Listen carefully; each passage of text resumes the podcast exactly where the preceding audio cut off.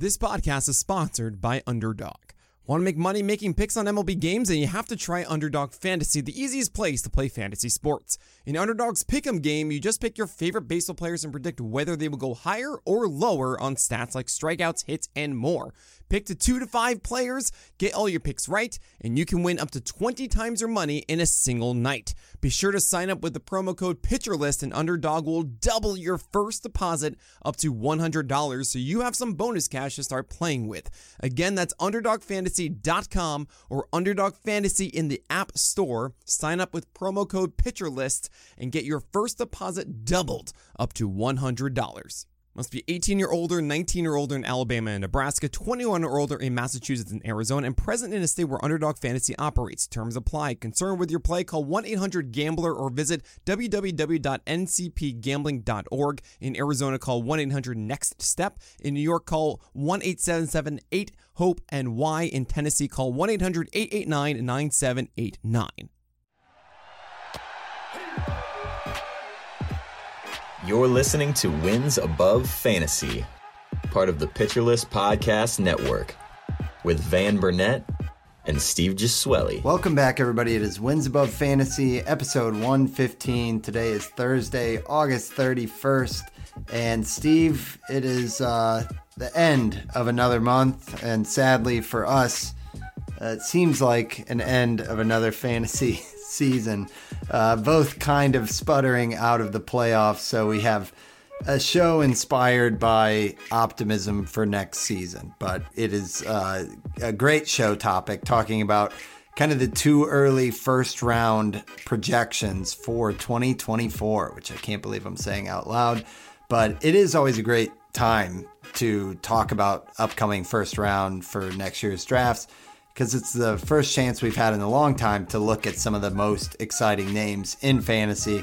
So we'll be doing a lot of that. We've got some fun kind of uh, segments baked in here, if you will, and should be a lot of good, fresh debate for me, Steve, because I haven't looked at a lot of these guys in a minute outside of just following at a high level. But how's it going out there, man? Uh, aside from the home leagues, just to rip the band aid. Yeah, yeah, it's good. Um, I guess real quick to touch uh, on the topic, and, and, I don't know if it's if it's a flaw, but we don't really talk about these guys that much because it's kind of it's just not actionable. It just is what it is, and I don't know. Maybe we should talk about them more. Like you know, maybe we should have been talking about Acuna's, you know, amazing start to the season, and then the run that Betts is on, and things like that. But um, this this is a good chance to to do that. Um, and I know we like to talk more deeper names and and struggling names, things like that, to try and find the value in the margins. But it's fun to fun to look at, fun to talk first round. Um, this was kind of inspired by Rob DiPietro's at Deadpool Hitter on Twitter. Uh, I'm sure you know him. He's a super great follow and great in the fantasy community. Um, he, he does a too early meatball draft that he did last year around this time, and then this year and then tweeted out the early results. And I know a few other shows have done like a recap of this, and thought it would be a cool idea to look forward to to the first round because even when we do start to prep in the off season, you know, once once we establish who the first round is, there really isn't much to, to get in, the, in in about that topic, right? It's more of the sleepers that we like and the guys we targeting in later rounds are guys, quote unquote, bold predictions, and a lot of times that isn't. Um, that doesn't yeah. involve first round players, right? You're not going to have a at bold most. prediction. It feels. Yeah. At most, it feels like we'll talk about kind of the area of the draft that we like to start in Uh-huh. because of X, Y, Z players, Uh-huh. but we're not really like breaking them down, right? Yeah, yeah, exactly. So this is fun. It's fun because there is an ADP, right? That's also plays into it. Like once the first round is kind of set, uh, it's kind of set, right? Like we're we're, we're taking a guess at it now, um, or or at Yeah. least giving our rankings to it uh, without any Yeah, influence. skimming. So yeah, yeah, which which is cool. skimming both of our lists because Steve and I, with the one of the fun segments here is we both kind of blindly created our first round li- list and no ADP, so it, there's some some banter rolled in. We'll, we'll tease that one, but looking at our list, we do have some disparities, so it's going to lead to great conversation for sure. Uh, but to the not so great conversation, Steve, and I Yeah, know that's not why everyone's tuning in. You're, you're I gotta really say, getting me man. to talk. Yeah, I know. I know. My well, I'm in my semifinals. I had the bye week. I was pumped about it, and I'm playing my brother, who I beat in the in the championship of our home league on a tiebreaker about six years ago. So this is kind of the revenge match. I kind of knew I was screwed out of the gate just with karma, and yeah, the guy's got like an 1100 OPS, 33 innings with like a 106 ERA. So I'm pretty much already toast. It would take a miracle comeback, and I've accepted it. It's what you talked about uh like a month or so ago, where you feel the grace of not caring anymore once you're eliminated. But you are also freshly bounced as well, it seems. Yeah, around this time last week, I I was probably in your brother's position, so don't don't give up there. Um, I somehow ended up Oh, losing. it, it slipped away. 16 homers, a 308 average, and a 937 OPS. Um, my pitching was absolutely horrible. Like JP France uh, gave up 10 runs, which is like more runs than he given up all year. And then he went against the same team yesterday and gave up like one run in six innings. It was just so frustrating. Sure. But for the last like month, my team has just been absolutely raking. I have a newfound ace in Cole Ragans. Um, it's just one of those few stretches where like you're hitting four homers every night. It's continued this week, which has only made me more frustrated. But I ended up losing on a tiebreaker. Um, our first tiebreaker was head-to-head matchup, um, and I lost that head-to-head matchup. I think we're gonna change that next year. Like it shouldn't be based on just one week, right? Like that's a that's a tough thing to.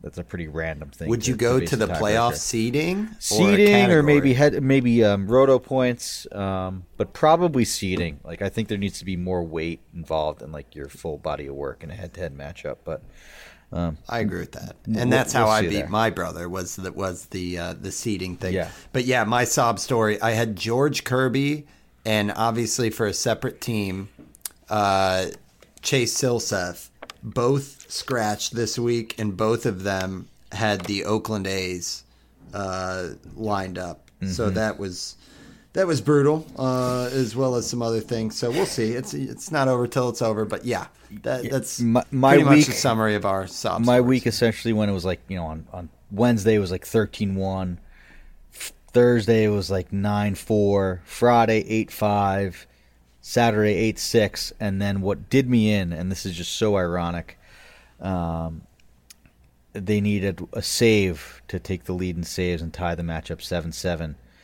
and they got a save from evan phillips who i dropped early in the year when he was in the closer role and boy. he was up there. The Red Sox were down by five, hit back to back homers in the eighth to make it a three run game.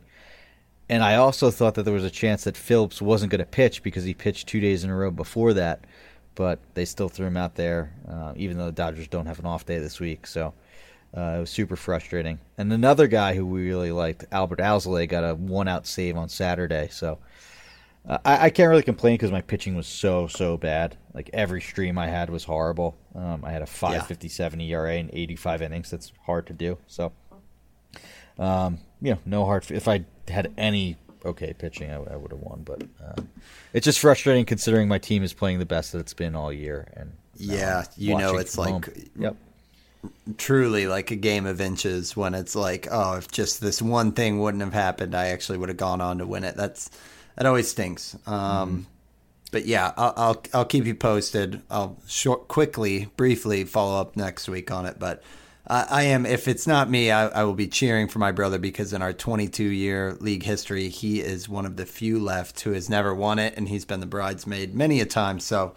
Uh, yeah, not good luck this week, but if he makes it to the finals, I'll be pulling for him. Let's segue over to uh, the, the first round, Steve. And this is room for optimism. I won't even mention that I rostered Acuna last year when he had the worst season of his career before he did this. But now that that's been mentioned, uh, he is certainly the consensus number one overall. Uh, spoiler alert. But Steve, why don't we just do we want to just do this by you kind of rattling off your L- 1st let's do, round? Um, let's I'll do, the it. let's do every other. Let's let's go. Our first, my first pick, your first pick. Okay, so you had Acuna like that. first, correct? Yes, yes, yes, I did. Okay. I did. As did I. Well, let's talk about Ronald Acuna. Um, as I mentioned last year, it did not look anywhere nearly this good, but he was coming off of the injury. And really, it was like the batting average was low. Uh, he was actually stealing, but the power output when he did come back was kind of low. Just had the 15 homers in 119 games in 2022. This year, uh, the power has definitely notched back up. He's got 29 homers in 131 games, but it is the 61 steals that has just been otherworldly when you look at what everyone else is doing in this list. I think it's the stolen bases that even dwarfs the 335 batting average, which is insane.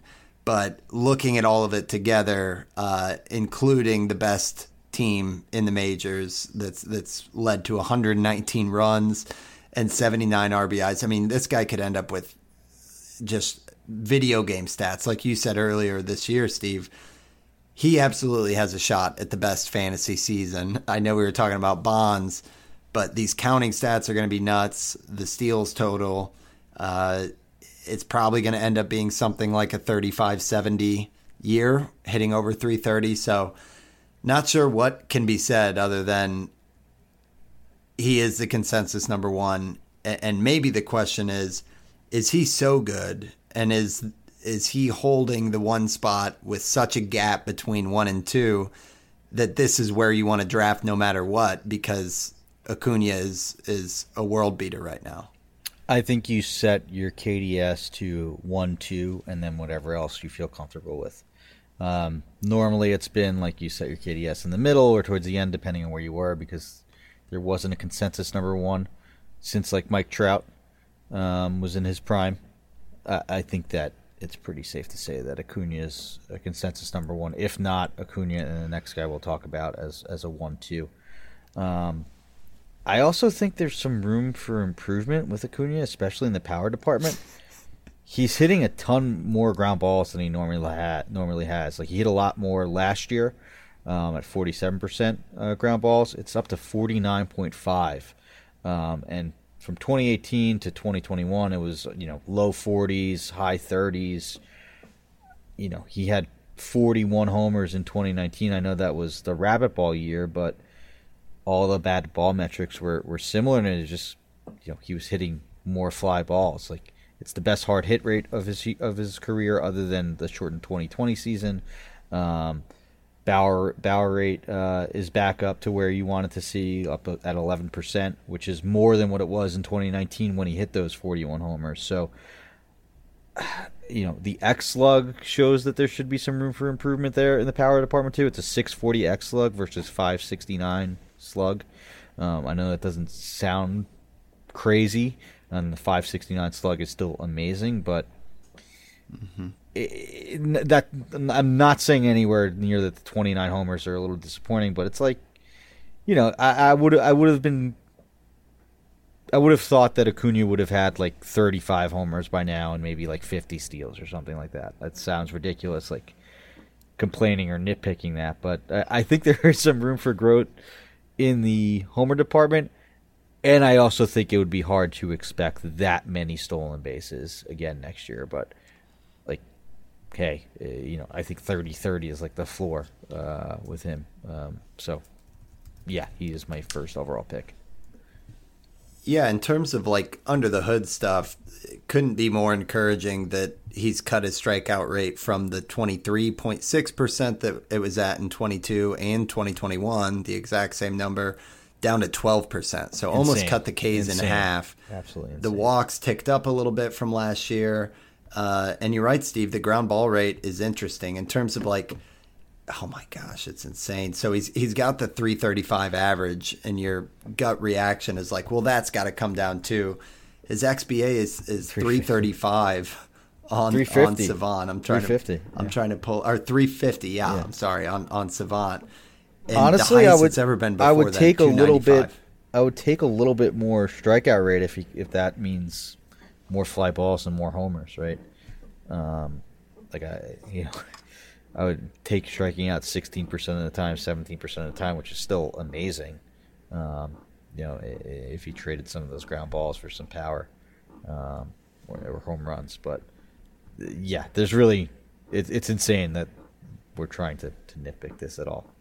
He's just crazy. yeah. I think I mean I think it just leads to the natural question of like what are you drafting next year when you and obviously at the one overall you want it to be an insane return but you can't really expect this so like what what would you expect like 30 to 35 40 to 50 steals and an average that's yeah like two anywhere from like plus yeah yeah i mean I, I i could you know he's hit 280 before and had really good years, right? Like I would expect anywhere. I don't think he's a 280 hitter. I think that's on, on the low side. I would expect like you know 290 from anywhere from 290 to 320, from anywhere from 30 to 45 homers on the high end, uh, and like 30 to 50 steals, right? That's that's yeah. he's entering his age 26 season. Like this is his prime. Like these are the uh-huh. years that he's going to do it. Yeah, and the steal rate. I mean, he's been caught stealing 11 times this year, so he's got a 84% success rate on the base paths. No reason why that should stop. So, yeah, Ronald Acuna, uh, one overall, and I just think it's going to be the most clear cut one we've had, like you said, mm-hmm. since the Trout days. So, um, super exciting. Great to be able to to talk about them. Uh, moving to number two, that Steve, it looks like we both have consensus as well at number two, and that is Mr. One Way player for next year, Shohei Ohtani. So that's that's our working assumption here, right, Steve? Yes. Uh, we texted when we were putting these together. We're assuming that he is not pitching next year. So even in like the NFBC formats or in Fantrax where you could use him as one player, or even in some in some leagues where you know you get both stats no matter where he where he is. Uh, we're assuming he is just a hitter. But that being said, he is good enough a hitter to be the second overall player, and you know you could make an argument too that he could be number one too for me. Um, but I would just put Acuna slightly ahead of him. But Ohtani's that good that I would put my KDSQ, like the the Kentucky Derby style, where you put your order in for where you want to draft them, and they do kind of a an order based on that.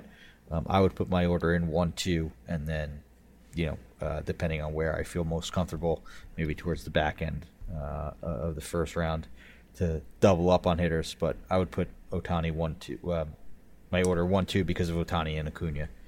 Um, they're yeah. that good. Yeah, it, it's fair. And under the hood, at least just scanning like plate discipline, not that much has changed. I mean, last year he he had reduced the strikeout rate mm-hmm. already from from 30% down to 24. It stayed there this year. He's taken walks a little bit more. It's really the batting average that for 3 years running now, it's like everyone's talked about how he's evolved as a pitcher, but in 2021 his average was 257, 2022 273. This year it's sitting at 307 right now. Uh, the pop has maintained. He's probably going to eclipse his career high of 46 homers in 2021.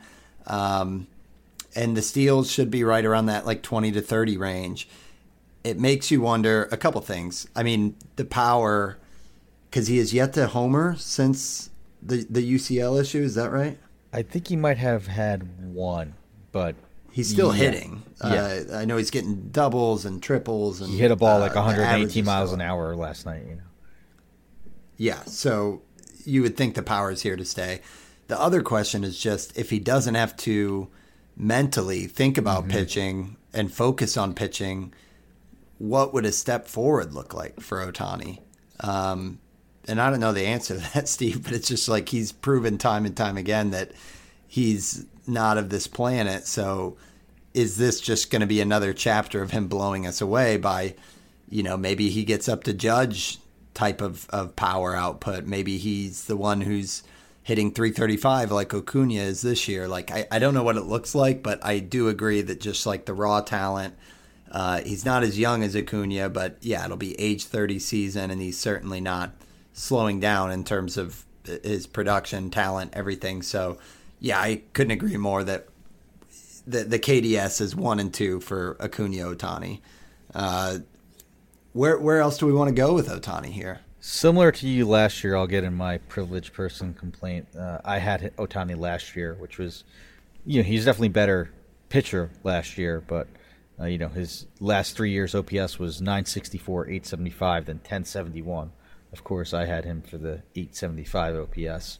He had 34 mm-hmm. homers mm-hmm. last year. And he's already got 44 with a month to go. So um, I still love Ohtani. He's my favorite player, if not one of my favorite players. Uh, but yeah, I, I also think there's an outside chance that like if he signs a one year deal while he's recovering from TJ to like improve his value or pitch himself to a team, like he could get like outfield eligibility if he plays a few games there, since he doesn't have to worry about pitching.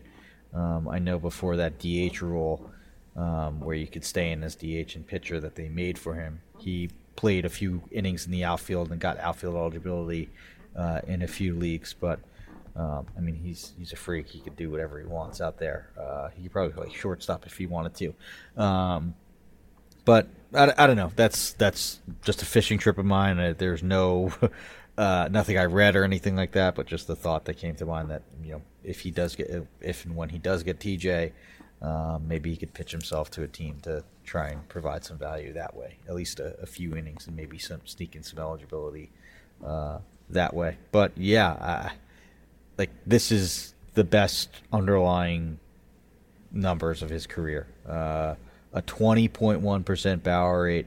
Um, I was actually second to 2021. That's crazy.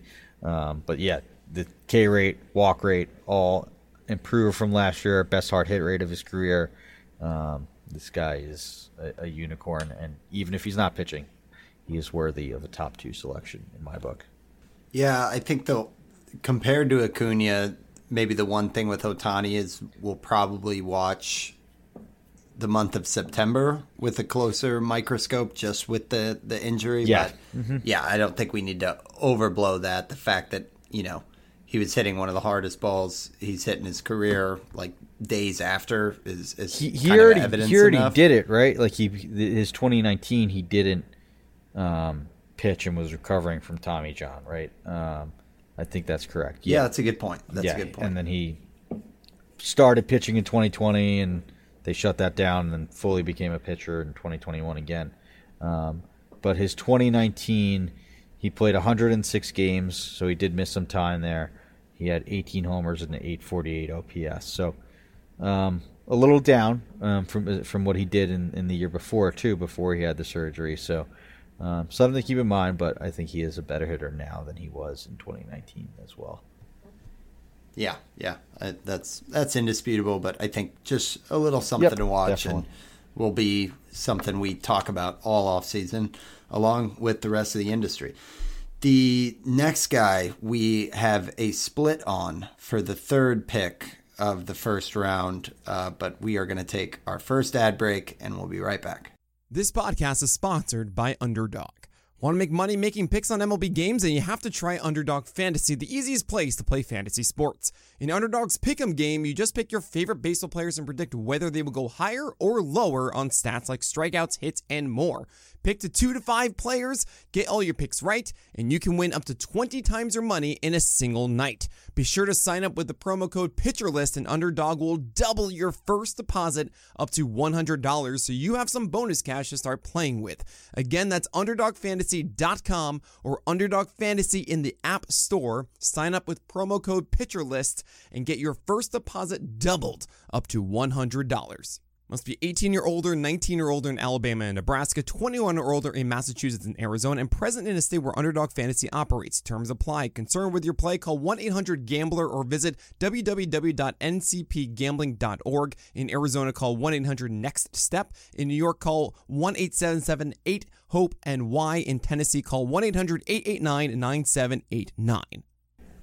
Fads come and go, and nowhere more than in the world of weight loss. That's why Noom has created weight management programs that are made to last. Noom uses science and personalization so you can manage your weight for the long term. Their psychology based approach helps you build better habits and behaviors that are easier to maintain. And they help you understand the science behind your eating choices and why you have those cravings. Noom's personalized courses are easy to follow and will help grow your confidence with tools you can put into practice on day one. The best part? You decide how Noom fits into your life, not the other way around.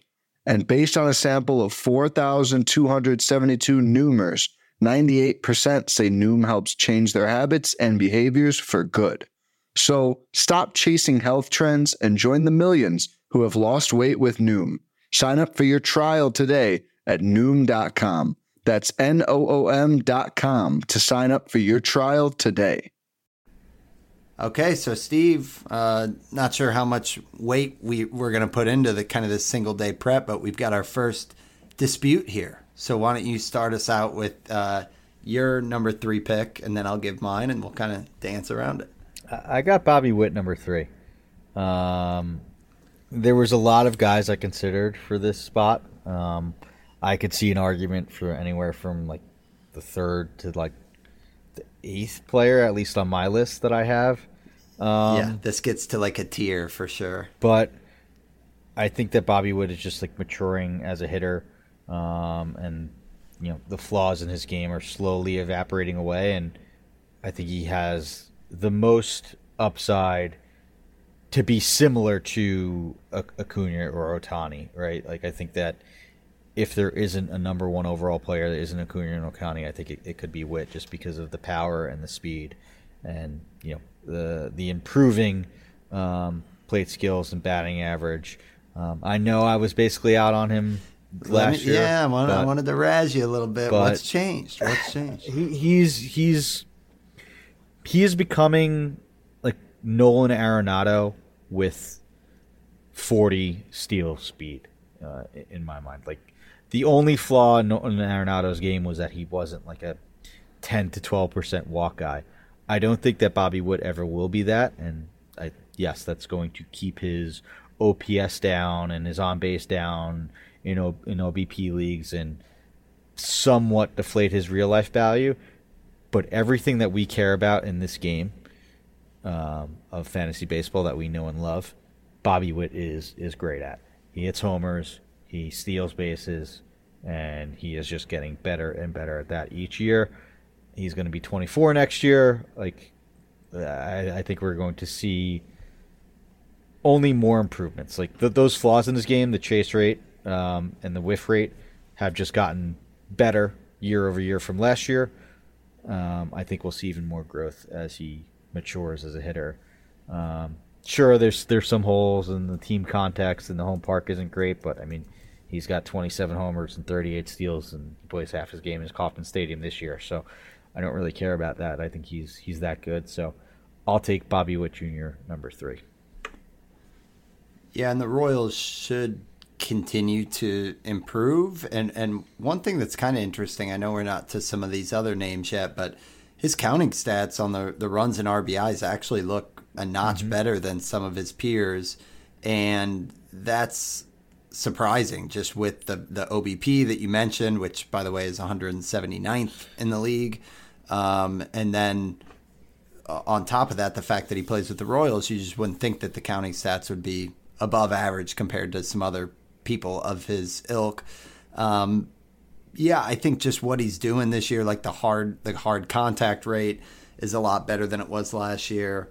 Um, the steals, like you mentioned, Steve, is just it, clearly he's having fun with the new rules and base paths. Thirty eight steals, it'll probably end up in, in the mid forties. So yeah, he's one of the few guys who you could probably project out to seventy homers plus steals confidently part of me wonders. I mean, the, the, it's great to see that the strikeout rate dropped from like 21% down to 18%. Um, but the chase rate is still very concerning mm-hmm. um, to where that you don't really see that chase rate match up with the strikeout rate. But I guess that's just a testament of the fact that he's like a, a bad ball hitter in a way. Um, yeah, I mean, I like it. I'm, I'm trying to be critical because I don't have him number three overall. Um, but I think that he's a pretty much lock for for 30-30. In terms of true talent on batting average, I guess 276 is where what he's hitting right now in his XBA. They have it 294, mm-hmm. but the XBA last year was 252. I don't I don't think you can split it, but I don't know that I'm signing up expecting him to be like a 285 290 hitter. I mean, he, he's made that big of an improvement this year. Um, I don't know. There's just part of me is not sold on, on the profile from an average standpoint to where I, I still think I would probably peg him at like a 265, 270 hitter, 30 30 with kind of a crappy offense, but um, that's almost the floor. You know what I mean? Like, I think it's not out of the realm to picture him going like 30 50 next year, which is probably why. I mean, that's what you said this year on record is that I'm, I'm low on Bobby Witt, and yes, he could turn around and look like the number one guy in the league. And the upside is kind of what you're excited about with drafting Witt. And years like this is kind of proving the point that at just 23 years old, there's a lot that he could still grow into. So yeah, it's it's hard to knock it too much. I think he's definitely in this tier for me. I just don't know that he's like leading it for me in the minors, he had 295, 285, struck out, you know, 20, 24, 22% of the time, and took more walks. So I think that as his game matures at the MLB level, like I think his true talent is that 280, 290 uh, batting average. Like I, I think there's only going to be growth as he adapts to what he needs to fix in his game. Like I don't see why that chase rate – isn't going to get better um, like it did this year. The contact rate went up. Um, it just, you know, I, I don't see regression in any of those. I, I see growth and I see a superstar in, in the making. And I think that I want to be on that side and start to, okay, like this is going to happen for this player. Um, you know, as far as the, the chase rate, like there's different situations. Like there's two strike chase rates, there's two strike approaches, um, and he is that good of a hitter that he is able to to to do things like that, right? Like he was still a first rounder with a 722 OPS, and I think I, I personally got caught up in in how low that number was, and it it made me miss out on. Uh, you know, arguably the best fantasy year so far out of uh, besides anyone named Acuna or Ohtani. Yeah, no, it's fair. He he's not far. So so for me, I actually had uh, Witt at my number five pick versus three that you had. So not too far off. Yeah. My yeah, no, not far off. My my number three, um, which is probably influenced a, a, little bit by kind of my uh, philosophy, where I I like average guys. I kind of run from some plate discipline guys. It can be home league setting. It's also kind of a old philosophy of like don't screw up your first round pick, and that's where I went here with number three with Mookie Betts, who himself is, quietly having a, a terrific terrific season with a 314 batting average, 36 homers, uh, 10 steals. So slowing down on the base paths for sure uh, but 94 RBIs and, and 112 runs. So I think looking at these two side by side, we were just talking about how Witt could be a 70 home run plus steal guy. That said, Mookie is probably you're probably going to be lucky to get 50 home runs plus steals. Um, having said that, he had 35 homers last year. He has 36 and counting this year through 125 games. And what's impressive about Mookie is if you look at his spray charts, it looks a lot different this year. Like he is just pulling the hell out of the ball. And it just looks like he has an absolute approach that he's taking here, and it's really working for him. A lot of the other stuff is, is as good as it's always been a 15.6% K rate, a 13% walk rate. So he's getting on base a ton, which is certainly helping the 112 runs scored. So I think you're probably then, then on the average side, real quick, if you look at the past five years for Mookie Betts, he's kind of the mean looks like it's like 290, 295. This year it was 315. So I think you're probably getting, in terms of expectations, 15 points of, of batting average, maybe more.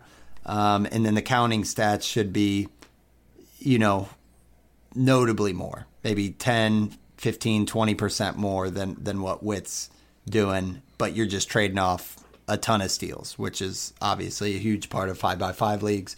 Um, but Mookie's only 30. So I think we kind of are writing him off too quickly. I know he had the injuries.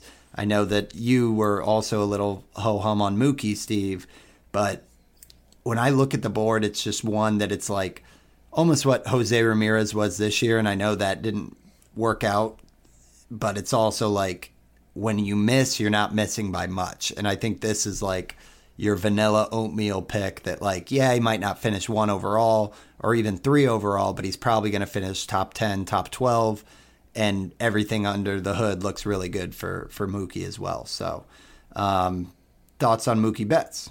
Yeah i had him six. Um, i think the tiebreaker was just the the steals total like betts is great for for 10 i think he's a lock for like 10 to 15 essentially that's what he's been the last five years essentially um, but I also think that there might be a little bit of, of, recency bias here just because he is having such an amazing year. Um, he has a 1020 OPS. Um, that makes it pretty easy to forget that he had an 873 and 854 um, the two years before that, which aren't horrible by any means. Like he was still a first rounder. Um, and he did have 35 homers in just 142 games last year and only played 122 games in 2021. Um, but I, I, wouldn't be surprised. Like I, I, I, think that those years are possible outcomes um, for Betts in 2024, um, especially as he ages a little bit. Um, you know, he bats leadoff. That could sometimes, uh, you know, he had 82 RBIs last year, um, and just, just um, 117 runs. I say that because he already has 112 this year, so he's going to finish with like what, close to 130. Absolutely insane. Um, so yeah, uh, I I like it. I just think that there might be a little bit more upside, whereas like this was the year uh, for for the upside for Mookie Betts. It's hard to do that two years in a row. Like and maybe I, am saying this because I got burned burned on Paul Goldschmidt. I say that lightly because Paul Goldschmidt's still having a, a really good year, but it's not mm-hmm. the MVP year, um, right? Uh, I think that sometimes I think there might be an MVP tax um, on Betts this year, and there might just be a little bit of regression, which is still really good. Like, yeah, you're not going to mess up your first round pick if you draft Mookie Betts. Like, you know, even his 2021 where he had an 854 OPS was still really, really good. Um, so uh, I agree and get, and get the logic. Yeah, I think it comes down to how you weight, because it's like it, to me it, the sexy stats are homers and steals, right? Yeah. And a head-to-head league, like it might not when, be that important, right? Too with with steals, so maybe you bump Betts up there too. Yeah, and it's just like yeah, that's a good point compared to Roto, but mm-hmm. Like what would the what would the gap need to be on runs and average for Betts to to look better than than it, Witt it because needs, Witt's going to, to look better on needs, homers. It needs to be thirty. Sure. It needs to be thirty points of average, and then like you know the fifty combined runs and RBI. It needs yeah, to be this. which is what it what it looks like this year. Yes. Yeah. Um, so yeah, it's a good point though that yeah, it's not too far removed from from Betts looking like kind of a fringy back end like the back first end rounder first round, type yeah. of yeah. Yeah, which is if that's your downside, that's a good first round pick. Yeah, yeah, it is. Okay, well let's move. Let's move to number four, Steve. If you want to start us out. Uh, this one is probably the biggest controversy, at least in, in our little mock here, our little blind comparison, and definitely okay. has the biggest reach for me, the reach feel. Um, I have Fernando Tatis Jr. number four. Um, I say that where he's coming off I think it's a it's a pretty massively disappointing season. Um, yeah, like you're happy they stayed healthy. You're happy they played 113 games. Like he's been pretty good for missing the first whatever 20 games of suspension, but it's just 20 homers. 23 steals is nice in, in the 113 games, but um, you know a 781 OPS, um, a 194 ISO. Like that's Tatis never had his, his ISOs by year was 272, 295, 328, and then 194. Yeah. Um, I think though my logic here is that this is this is Acuna from 2022. He had two That's surgeries. yeah. He had he's coming off the suspension. The Padres have been an absolute dumpster fire. Um, like there's still a lot to like about what Fernando Tatis does, and I think once you know, it's like with pitchers, right? Like there's a there's an old adage, like you know, Sarris always says um, that you want the the pitcher the second year back from uh, Tommy John, right? Um, well, I want my hitter the second year back from uh, a torn ACL, a torn uh, shoulder surgery, uh, a wrist surgery. When Tatis said both, so um, I think that you know maybe there'll be a bit of a discount. Maybe I won't have to take him at four, um, but I still think that there's a lot to like under the hood with the with the batted ball metrics and the quality of contact. Um, the chase and whiff rate, you know, they they've been bad in in the years that he has been the best player in baseball. So, um, you know, I, I, he's he's underperforming his X, XBA, his X slug. The, uh, there, there's some luck factor in there, but the hard hit percentage, the the max EV, um, the barrel rate are still really good, and I think they're only going to get better as he uh, enters his age 25 season and becomes a year further away from the steroid suspension and more importantly the surgeries. Yeah, there are positive stories for sure on cutting the strikeout rate from from 28 down to 22. Uh, yeah, like you mentioned, the the XBA is at a 292. He's hitting 263. He also learned a new position. 532. And, and, yeah, and became yeah, a really a good fielder. Point. He's at 97 percentile outfield average in, in right field. That's awesome. Yeah, and the, I mean it's been one of those things where the, it's just been a mess for the Padres this year too. So some of that's probably playing in. That said, um, what do we make of like? Are you reading into any of the the lazy narrative on on the steroids? The barrel rate dropped from 2021 at 21 percent down to 11.5 percent. No, uh, the hard hits down a little bit, but not nearly that much do you think this is more surgery related than anything yeah, kind of tinfoil hat that he never think, had pop? I don't think steroids give you a ten percent boost in barrel rate. Like, you know, that's a that's a miracle drug. That's not steroids. Um, I think it. I think it's the. I think it's the surgeries. I think it's uh, the first year back, um, from the injuries and, and two major procedures. Uh, two of the worst procedures that you could have as as a as a hitter, right? Shoulder and wrist. Those are those are scary things.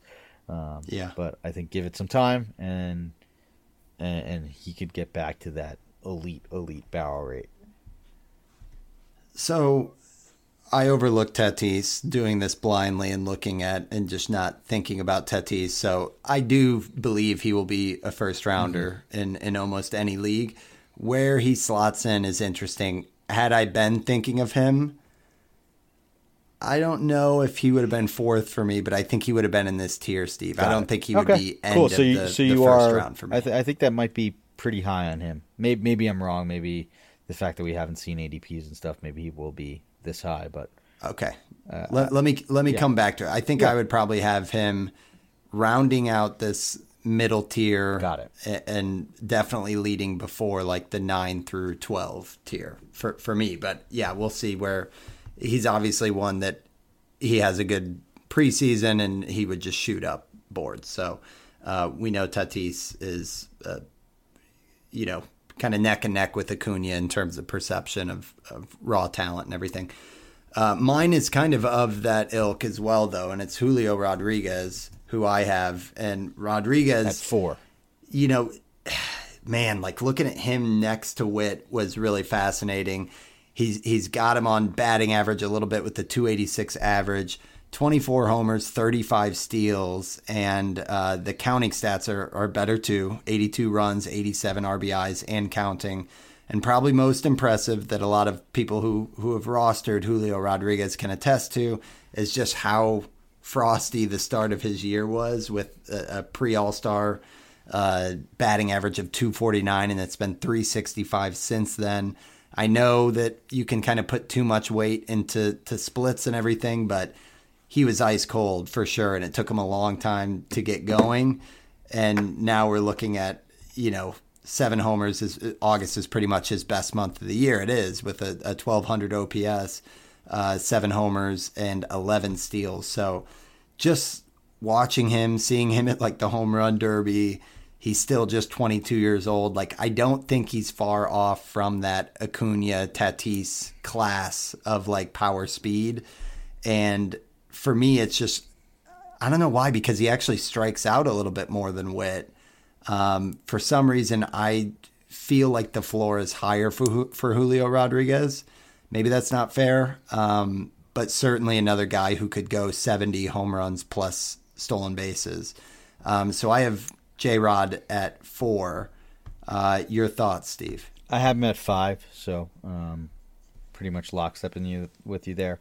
Um, maybe because you know he hasn't really had uh, a quote unquote bad batting average year. Um, he's at 284, and then now he's hitting 286 this year. I know he's like been like 30 for his last 40 to, to raise his average uh, to 286. It was looking like it was going to be a rough year, but I, I think it's splitting hairs. Honestly, it's just a slight preference, and I, I would not be. I would be totally fine drafting J Rod uh, in the first round. Like th- this top end, it, it's the first time in, in, in years where I really think you want to be towards the top end of the draft, just because there's so much talent there.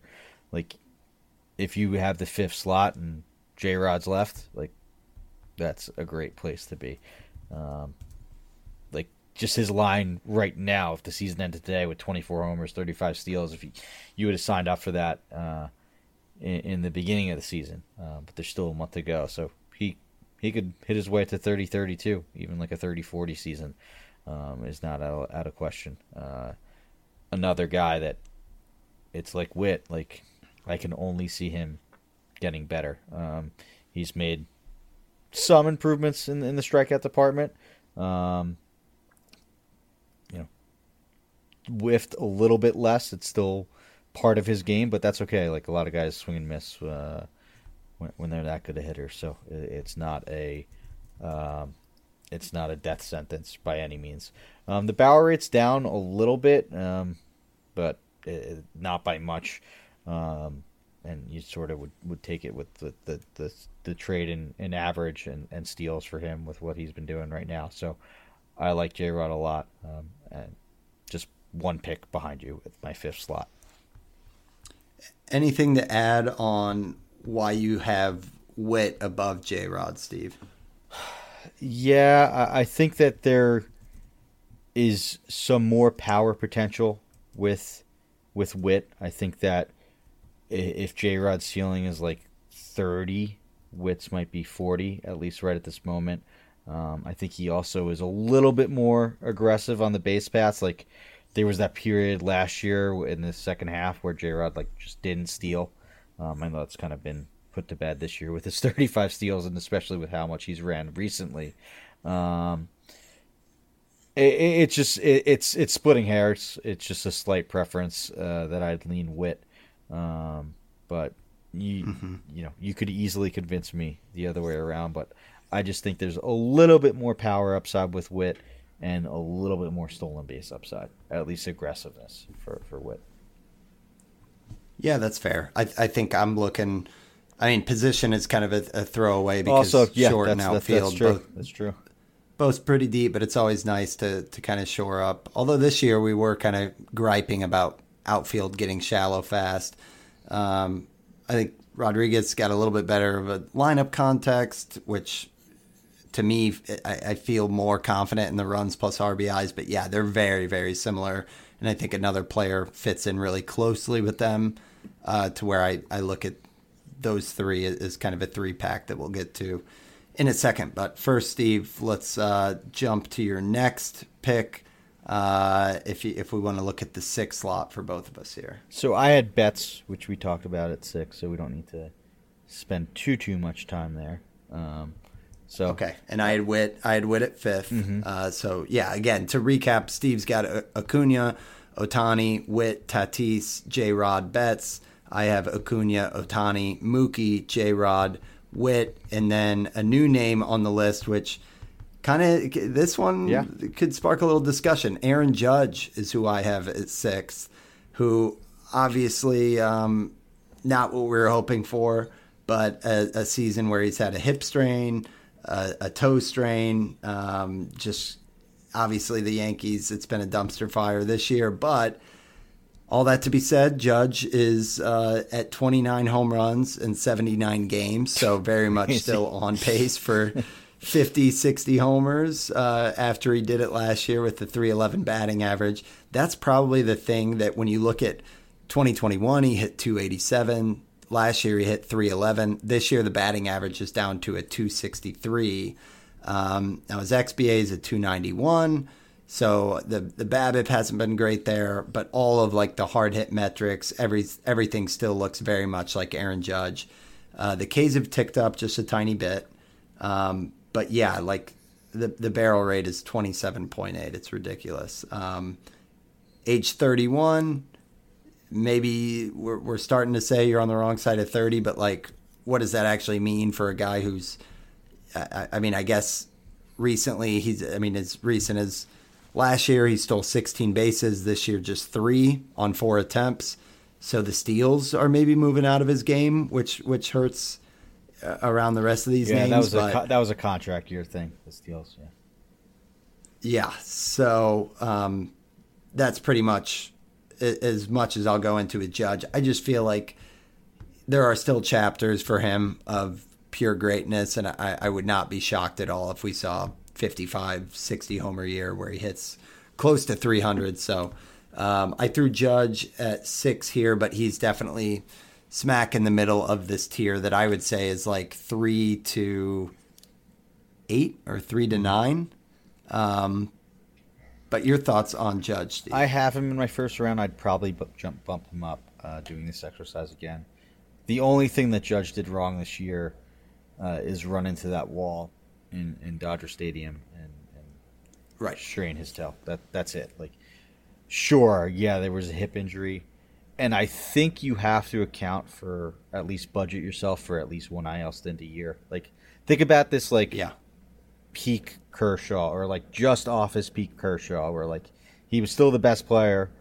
You just had to, or best pitcher. You just had to budget in like, you know, two to three missed starts or something like that. Um, Yep. Judge is still like the best hitter in baseball. You just have to budget in probably 15 missed games, which I don't think is that big a deal because he can hit 50 homers in 140 games. Are you going to be interested in Judge in first rounds, or are you taking a pass next Yes, year? Yes, okay. I will be. I will be. Yeah, I think there might we might see a, a decent discount with you know how many of the the youngsters are moving up in this range. I don't know that you'll have to get him at six. I wasn't interested in him this year, and despite that actually being correct because he's only played 78 games so far, I don't think that was a good process. Like, yes, I was I was right in the sense that, uh, you know, uh, The I- results, Yes, yeah. the results are that he missed a really good chunk of time, but when he's been on the had he not missed that time, which I know that's a ridiculous thing to say, and the reason why I'm right or you know was right not to take him um, is because of the injury risk. But he has just been so good um, when he plays that like I think it's worth it. And I don't think it's fair to knock him for sort of a freak injury, even though you know the the two years before that he played 157 games, 148. Like I think that's that's right in line what what what he would have played had he not like banged his knee into the wall or banged his toe into the wall, which I don't think you should penalize him too much for. Yeah, he could he could definitely be in the the 60 home runs plus steals with no steals. And on top of that, he could lead all of these names in RBIs. He could hit 300. I think all of those things are still true for Judge. So, yeah, might be a nice discount because again, I I don't know that you'll have to grab him at six. Um, Steve, let's do one more uh, from from each of us here uh, before our next break. Who do you have at, at seven? At seven, I have Kyle Tucker, um, like the metronome uh, of of the first round. Um, he is just so so solid. I think last year was a clear out like a clear outlier with average. Um, I think he took a step forward from 2021. He had 294 in 2021, hitting 294 again. This year was 257 last year, but he had just a 261 BABIP, um, whereas career BABIP has been um, much higher. It's been around 300 and all their years, but his rookie year. Um, I think he's a lock for 30 30. He's at 26 26 right now. Um, yeah, I, I, I, just think Tucker is uh, a, a guy that, you know, may not have the 50 homer upside of Acuna or, or, or, or Ohtani, uh, or even like the 40 homer upside of those two players, or the 50 steal upside of Witt or Julio, but he is like a lock for 30 and 30 with a good average and a, a, a being in a great lineup. Um, doesn't have any of those injury concerns of, of any of these players. He's, he's been you know a model of consistency these last three years, uh, even even four years dating back to the, the short season. Um, I, I really like Tucker and, and think that he is like a perennial underrated first round player, if that makes any sense. Yeah, definitely. I know we, we talked about him quite a bit. He was my bold prediction to, to finish one overall this year. He got off to a slow start. Obviously, it would have been impossible with what Acuna is doing. Um, but it's been a weird year for the Astros anyway, with just the, the health and Alvarez, Altuve, all that stuff. And now I think it's it's probably overlooked that Dusty Baker's got him hitting cleanup, and he's just been planted in that sixth slot for like three years straight. So I know the 79 runs, when you look at the whole stat line, is where you're like, you know, it's solid, especially when you think there's still a month to go. But for a guy who has like the, you know, that can steal 26 bases, you would hope that he would be a lock for like 100 runs. Hopefully next year, um, he can just keep this spot in the batting order. And yeah, I think this is a 30 30 290 guy. So yeah, the metronome is exactly right. I know I talked at the start of the season with you, Steve, about how I was surprised how good his plate discipline was. I think on a lot of the PLV stuff, he was like number one mm-hmm. in uh, like plate decisions, and it looks like that's still improving. Where he cut his strikeout 1. rate even more. Yeah. Thirteen. Yeah, thirteen percent strikeout rate, and the walk rate is eleven point six. Best of his career. Uh, he's yeah, he's entering his age 27 season next year, which is the power prime. Um, you would like to see him take a step forward, no question, on on power, just because he's been able to do what he's done for several years now. Um, but yeah, this is this is another one that's probably. I guess it's safe to look at this next to Mookie and say, what's the difference? Like, why Mookie over him? And I, I guess the answer would be to date, you're getting 30 more runs and you can probably count on 10, 15 points more batting average. But again, if Mookie's going to top out at like 45 home runs plus steals, and we know that Tucker is, is good for 60, uh, I'm already starting to question how I how I position these guys because I do think Tucker's yeah, and I don't I, I know Mookie's having the amazing year and, and hitting 315, but I don't know. I think that that's a little bit more of an outlier. I can see Mookie hitting anywhere from like 260 to, to 280, uh, 290 more realistically, um, sort of where he's been the years past. So um, the Tucker's probably in that range too.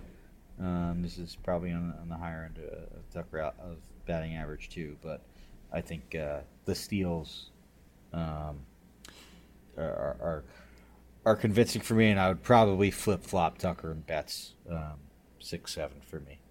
Uh, going back, yeah. It's it's fascinating because as we get through more of these names, it's like they're in the same grouping when we talk about like three to nine in terms of overall value, mm-hmm. but the makeup is so different. Where like three of them Dude, are the, the more... sizzling youngsters, and then three of them are like super chalky vanilla production. So it's almost like you want to look at what's there in round two and round three to decide mm-hmm. how much volatility versus just super solid floor you want in the first round if you're in pick three to nine. The more we I think about this, the the more it's like I kind of want to just set my KDS like one two, and then like nine to Eight. nine to three, and like be cool with any of those picks. And like you know, if I get nine, I have an earlier pick in the second round. Um, if I get three, like sweet. Yeah, yeah, definitely.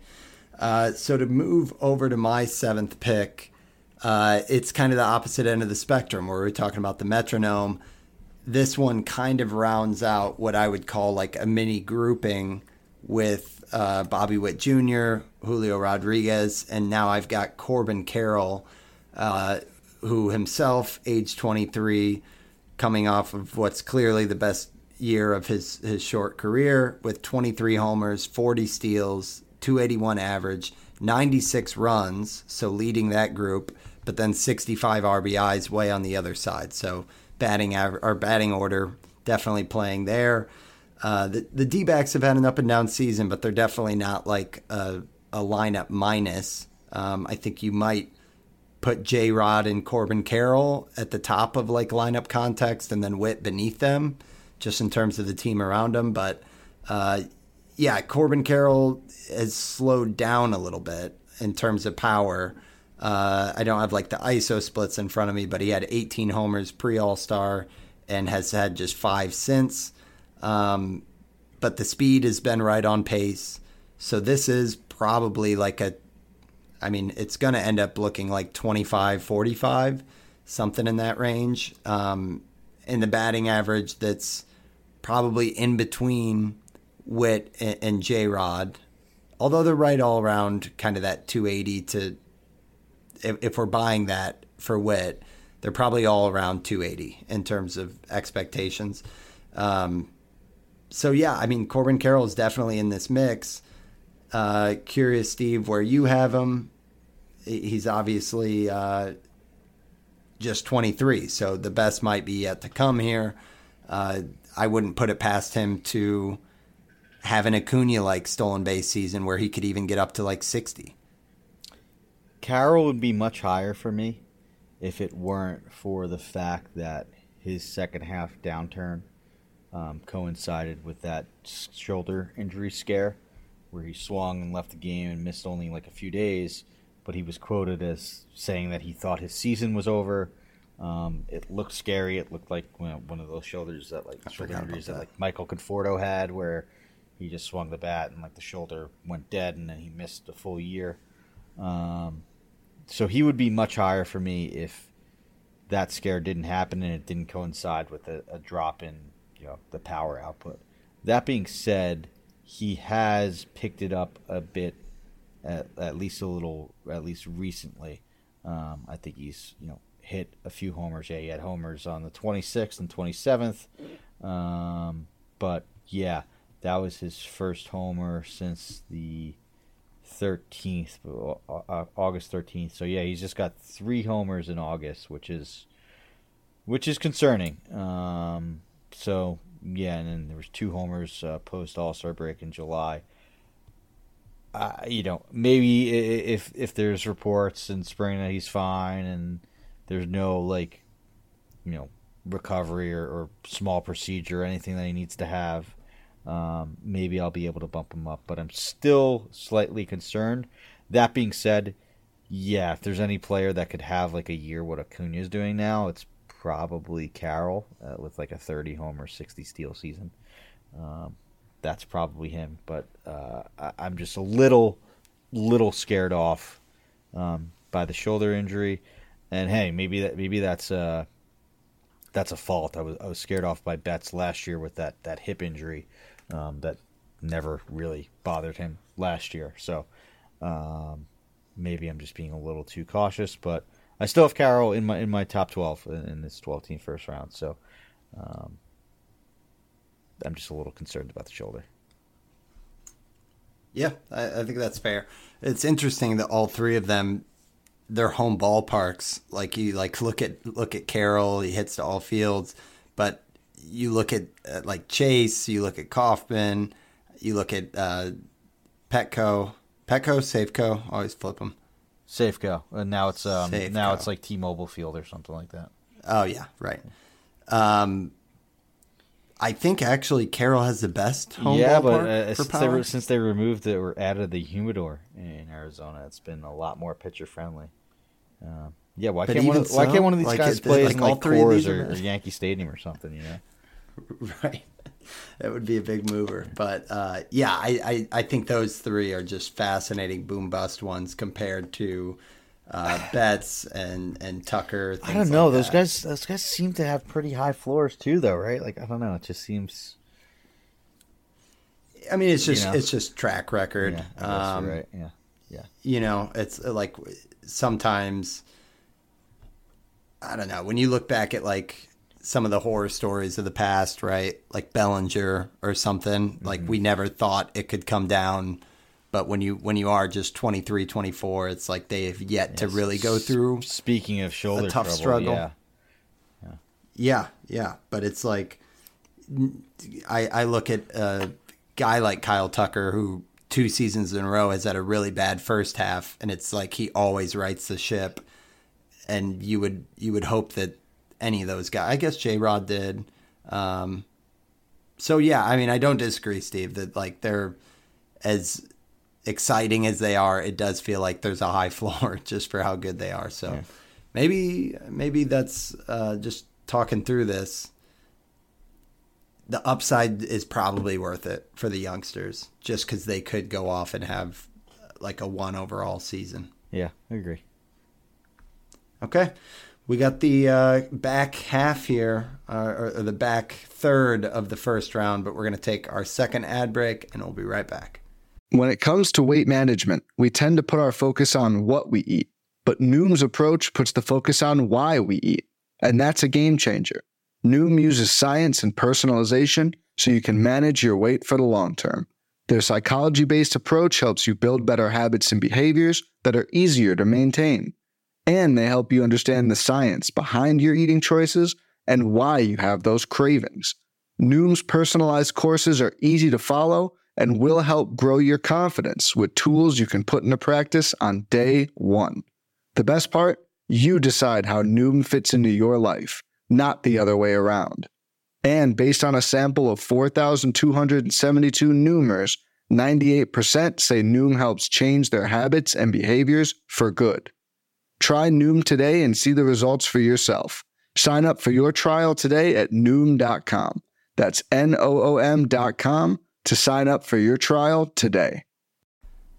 All right. So, Steve, uh, do you want to set us off with your number eight, which should dovetail in because my number eight was Tucker. Um, so we can we can talk about the same name here. You got him eight. I got him nine. Freddie Freeman. Um, man, what what a what a career Freddie Freeman's putting together. It's like doesn't he deserve to be higher than yeah, this too? Yeah, probably. Like, and like this is the highest he's ever going to go. Like, and he'll probably right. be around around this spot, I would think. Talk um, about the metronome, dude! Like yeah. this guy is Hall of Fame. Like, and if you like our if you like your batting, fantasy. if you like your batting average, like the last three years of batting average, 337, 325, 300. Oh wow, bad year. Uh, 341, 295, 309. Like he is just unbelievable. Yeah, it doesn't get better. Uh, doesn't slug below 500. Uh, he is.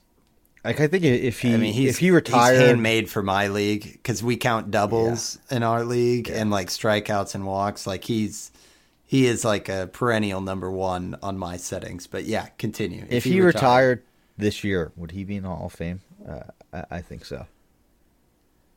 Uh, the what? Fourteen seasons, uh, two thousand hits. I don't know. It, it, would be it would be a fringy one. Three hundred sixteen homers.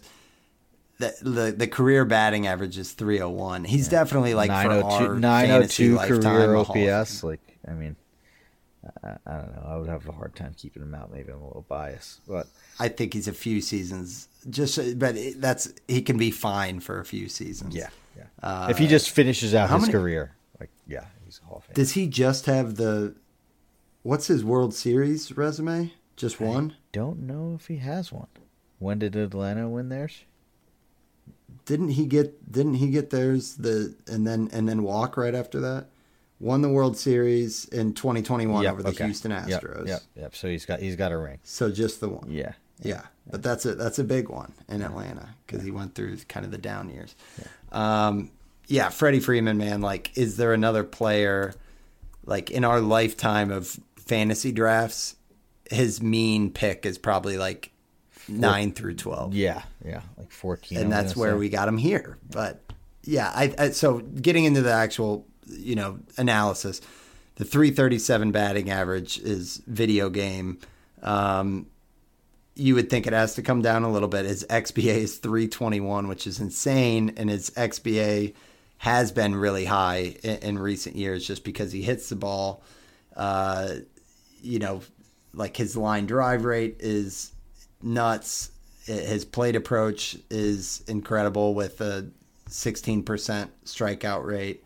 Um, the steals are what's really buoying him up. Like if we believed in the steals, because he's got 24 homers, 17 steals this year, which with the new rules, with the base paths, all that stuff, um, it's not nothing that he's attempted 18 steals this year. But he's he's going to be in his age 34 season, so I don't know that we can look at this as like a 25-15 guy, which I think is what holds him down because everything else with the the runs, the RBIs, the average, it's just he's he's kind of a B grade on both pop and speed, which I think is what keeps him down here. It's just the the most solid floor as you're going to find. Yeah, I think he's pretty much a, a, you know he's he's not a he's not a zero in stolen bases. Like I think he is good for ten. He had thirteen last year with with the with the um, old stolen base rules. So um, and who knows? Maybe there's a little bit more homer upside. Um, at least there there was this year when he only had 21 last year and 24 this year. Um, so you know, he could creep up close to 30, and I could see him being like 25, 10, 330 again next year, which, you know, is uh, is pretty awesome. Um, like talk about like a safe pick, like Freddie Freeman is that. Yeah, and in terms of lineup context or uh, uh, position, this is the first corner that Yeah. we've talked about. Yeah, yeah. First, first so baseman. that could factor in for sure. Witt might have third Okay. base eligibility, I, I think. Um, in some leagues, I'll, I'll look up what, uh, the number of games that he's played um, at third Yeah. this year. Right now, he's played. Uh, oh no, Witt has not played third this year, so he is just going to be shortstop next year, um, which is interesting. Yeah. I mean, it would be nice to see if Freddie could go on a little power binge in September. I think I could scoot him up a, ahead of a, a name or two, but short of that, I think you're really drafting kind of the the average more than anything here, and knowing that the position works there. But when you look at everybody else, and we're saying home runs plus RBIs, and we're saying 50, or for some of these guys 60, or for Acuna like 100, then you look at Freeman and you're like, yeah, you can kind of pencil in 40. So there's a definite drop off there, which is the only thing, but whatever. You're still loving what you're getting from from Freddie Freeman. Um, so that was your number eight, Steve. Uh, my number eight was Tucker. My number nine was Freeman. So let's go to your number nine, who is actually just out of my top 12. So, I have a I have a soft spot for this player. Uh, I don't know if I've ever really rostered him in like my home league or like a league that I've you know, cared about a ton. Um, I, I definitely have in a few spots uh, in NFBC, although I haven't done great there. So maybe that, that that's more telling. Um, my number nine is Yordan Alvarez.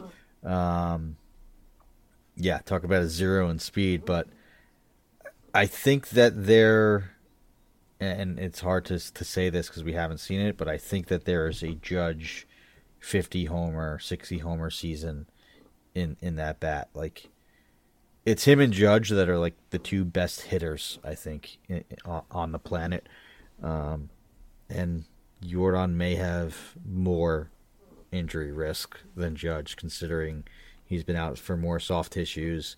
He doesn't play the field really as much.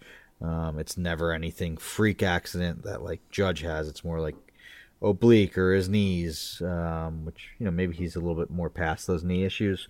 Um, his hand, which was a concern last year, right, and heading into this season. Um, but I think he is just that good of a hitter that the upside is there. Like uh, a 283 ISO, uh, 23 homers in 86 games. Like it's him and Judge that could do that sort of stuff. Um, and he also, I think, has a higher batting average floor um, than Judge, um, with hitting 293 this year, 306 last year. Um, like his OPS floor to me is like 950, um, which yeah. is just amazing. Um, I know there's no speed, and I know there's probably more injury risk than, than you would hope. And to be honest, I would probably flip flop him and Judge. Judge, I have tenth, um, which you know we already talked about, so I don't we don't have to go into it. But I still really like Yordan. He's definitely a consideration in the back end of the first round for me, for sure. Yeah, he's such a temptation there. Like if he's available, because I'm with you that like watching him when he's on the field when he's healthy he really is one of the best hitters in the game. Um, plate discipline's great. Just everything about like the barrel rate, the launch angle, like it it comes with the average. Like it just feels like almost like a I don't know, like, like a like if you were to build a, a hit, if you were to build a hitter in a lab, you would build Yordan Alvarez. Yeah, he reminds me of like the old some of the old school mashers, like a Carlos Delgado or Cliff Floyd, or like somebody that just crushes the baseball. Um, my my thought, I mean, obviously injury is a thing, so just to like play it out, if you draft him, what number of games are you happy with? Like a 140, 1 130? I'd be happy with 130 his his it's 135 his 2022 okay. Because so, i think there's so there's this, more this homer year, upside. Yeah.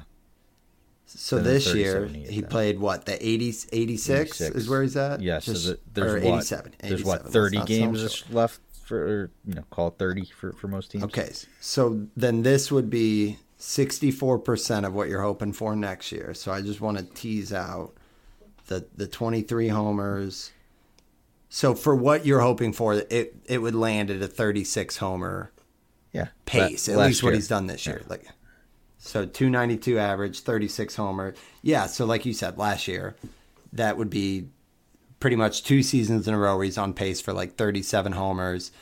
He hit two, 306 last year, 292 this year, so he's probably you know, safely I think you could call him like a 295, 300 hitter, 36 homers uh, 100 100. Like it is really really good. Maybe I don't know next to all of these other like what is the upside that he maybe plays I'm 150 also, games? Maybe I'm also too blinded by the 27 homers and 87 games in 2019 in the Rabbit Ball. Maybe that's yeah. clouding my hope for a 50 to 60 homer season, and his his high end might be more like 45. Um, Maybe. which is great. Yeah, like a 300. Yeah. It's just calls into question like is that just more an early second round guy compared to to some of the just because he's a zero in speed. Yeah. And, is and at least where where my head's and at. the injury injury risk. Yeah, you're probably right. But I know you love the guy, yeah. and I I did have him written down here, and then I started looking at other names, and I was like, oh, he's just he's like first four out for me at least. Um, okay, so that was your number nine.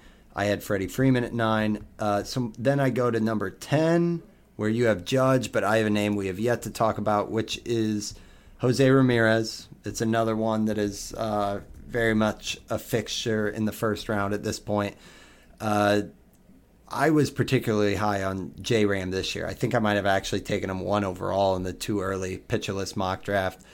And it's just been, you know, minus the uh, you know, down goes Anderson. a, a, pretty quiet year for Jose Ramirez. Uh, 21 homers, 22 steals, 277 average. Uh, runs RBIs right now, 77 runs, 71 RBIs. Um, he has played, yeah, pretty much all games minus like the suspension. So I don't know. I mean, last year we saw a 30 20 year where he hit 280. This year it's looking like it's going to be around like 25 25 mm-hmm. 280. Um, this is, I mean, I, I guess last year the, the 126 RBI is what has really dropped off to where this year that's probably going to be in the double digits. as well as the runs. So this is like the most boring pick in the first round, right? At age going into his age 31 season. Like I'm not that excited if I got J Ram, other than the fact that I'm addressing third base, um, and it's not hurting me in any categories. But It What- is, what but I think? still think it's a good pick. Like it, it's It's good, it's for boring, but it's not good. It's not bad. Uh, what, I- what I mean to say, and I also think that you know he's he's put up much higher WRC plus totals over the last three years that I, I could see him having uh, a, a bit of a bounce back where he pushes that slug closer to, to 500 than the 486 and the OPS uh, above 850. Um, and if he does that while doing 25 25, like that makes a difference in the margins of a first round pick. Um, you know, he, he is getting older, so maybe uh, you know we, we adjust expectations down um, a little bit. He's turning 31 next month, so um, he'll be 32 by the end of next season. Um, but you know, he's a guy that that pulls fly balls, and uh, I could see this being a bit of an outlier, and, and him creeping towards the 30, 35 homers uh, again. I would not be surprised if he does have that next year. Yeah, he's got a tricky uh, Statcast profile as well. I mean, for one, we haven't talked about the fact that his strikeout rate is 10% and his walk rate is 10%. So that's amazing. What's weird is the last two years, his barrel rates dropped off quite a bit, and the hard hit rate is kind of, you know, around average, if not above average. So it's just it's interesting to me, Steve. His XBA is actually a 298 this season above his 277. So when I saw that, I was like, oh, he must be, you know, crushing the ball or have an insane line drive rate, and he really isn't. So I don't know if just his BABIP is super, super low. Um, but yeah, it is a little alarming that, like you said, he'll be age 32 by the end of next season, and he has a below average barrel rate. So I don't know that 30 homers. Uh, I mean, unless it's just the fact that sometimes it doesn't always uh, track with like pole fly ball. yeah, he's a pull hitters. fly ball guy. That, that's that's what I was Yeah. going to say. Like So that's when he when he hits his homers, he pulls them down the line, um, especially from the left side. Um, so I, I'm not, you know, you know, Jose Ramirez barrel into rate it. isn't like the thing that I that I look at. Like his career high was 11.1 um, in 2021, which is good, but like he's always been like a five, eight, sixes, and they've been there've been really good years in there, right? Um, with Okay. that, so Yeah, yeah, you know maybe the fact that the max it's EV a is down, pick, but I yeah, but I don't know. Yeah, I I do think this is this discussion here though is why I'm kind of saying, give me three to nine. Like Sure, there's just a little sure. bit less, you know, warm and fuzzy when I get to like the third or fourth round, and I'm like, who's my first rounder? Like go back and look at your roster, and it's like, again, it's nice to address a corner. Um, but I'm not as jacked as, as a lot of the other names. So, okay, we're running a little long. So, Steve, you've got J Ram at 12. So you did have him rounding out your your first round. Um, you had Judge at 10. You had Corbin Carroll at 11. Um, so here's where, had I known that Tatis Jr. existed when I made my list, I, I would have moved Luis Robert out. Got it. Um, and I know the White Sox are brutal, uh, but Luis Robert, like, you know, if, if you did just like the, he's at 35 homers, 17 steals, 271 on the batting average, and his runs and RBIs for how bad as the, the White Sox have been should kind of total up by the end of the year at like probably 170. Um, this is a, a really big year for, for Robert. I know the strikeout rate has gone backwards from what we were excited about, and it's kind of an achievement that he's that he's played 127 games. But you've got him in the second round. I probably from this exercise have him at like an early second rounder. Um, but just talk to me about Luis Robert, what you're seeing here, if you're gonna be interested in any shares next year. Maybe this is my Bobby Witt error, but the plate skills just scare me off of, of Luis Robert uh, too much. I, I can't take a guy who strikes out close to 30% of the time um, that doesn't walk that much, that doesn't have that batting average floor, and a guy that chases and makes as, as, as, as little contact as he does. The chase rate's improved, but it's still at 42.8%, and that's uh, the bottom 5 percentile of the league. Um, the contact is is also uh, also down there in the, the bottom 10th percentile of the league, 12th percentile of the league. Um, so, a- as good as he is and as tantalizing as the, the home run totals and, and the steals are, there's too much plate discipline risk for me. That being said, I will definitely be. I would definitely take him in, in the early stages of the second round, can totally see Yeah, why he- he's considered a, a- first rounder. Yeah, I think um, this this calls back to me like I forget. I mean, it was probably a year and a half ago, and on rates and barrels, Eno and DVR were talking about this type of profile and how when you're younger, when you have elite bat speed, it can make up for some of the poor decision making skills, and then that kind of bites you when you get closer to 30 and beyond. Which is, you know, we've talked about this for Arozarena and Adolis Garcia, but Robert at just age 26. Like, I do think when you when you draft Robert, he's going to be like a a play for the overalls uh, for NFBC because when you draft Robert, it's at a spot in the draft where there won't be any guys left that could get 60 or 70 homers plus steals, and his career batting average is 283. Uh, like he ha- across 68 games in, in 2021, he hit th- 338, which is crazy. 284 last year, 271 this year. So I'm trying to learn a little bit from me sprinting away from a Arozarena and Adolis, and it feels like this might be the one that Yeah.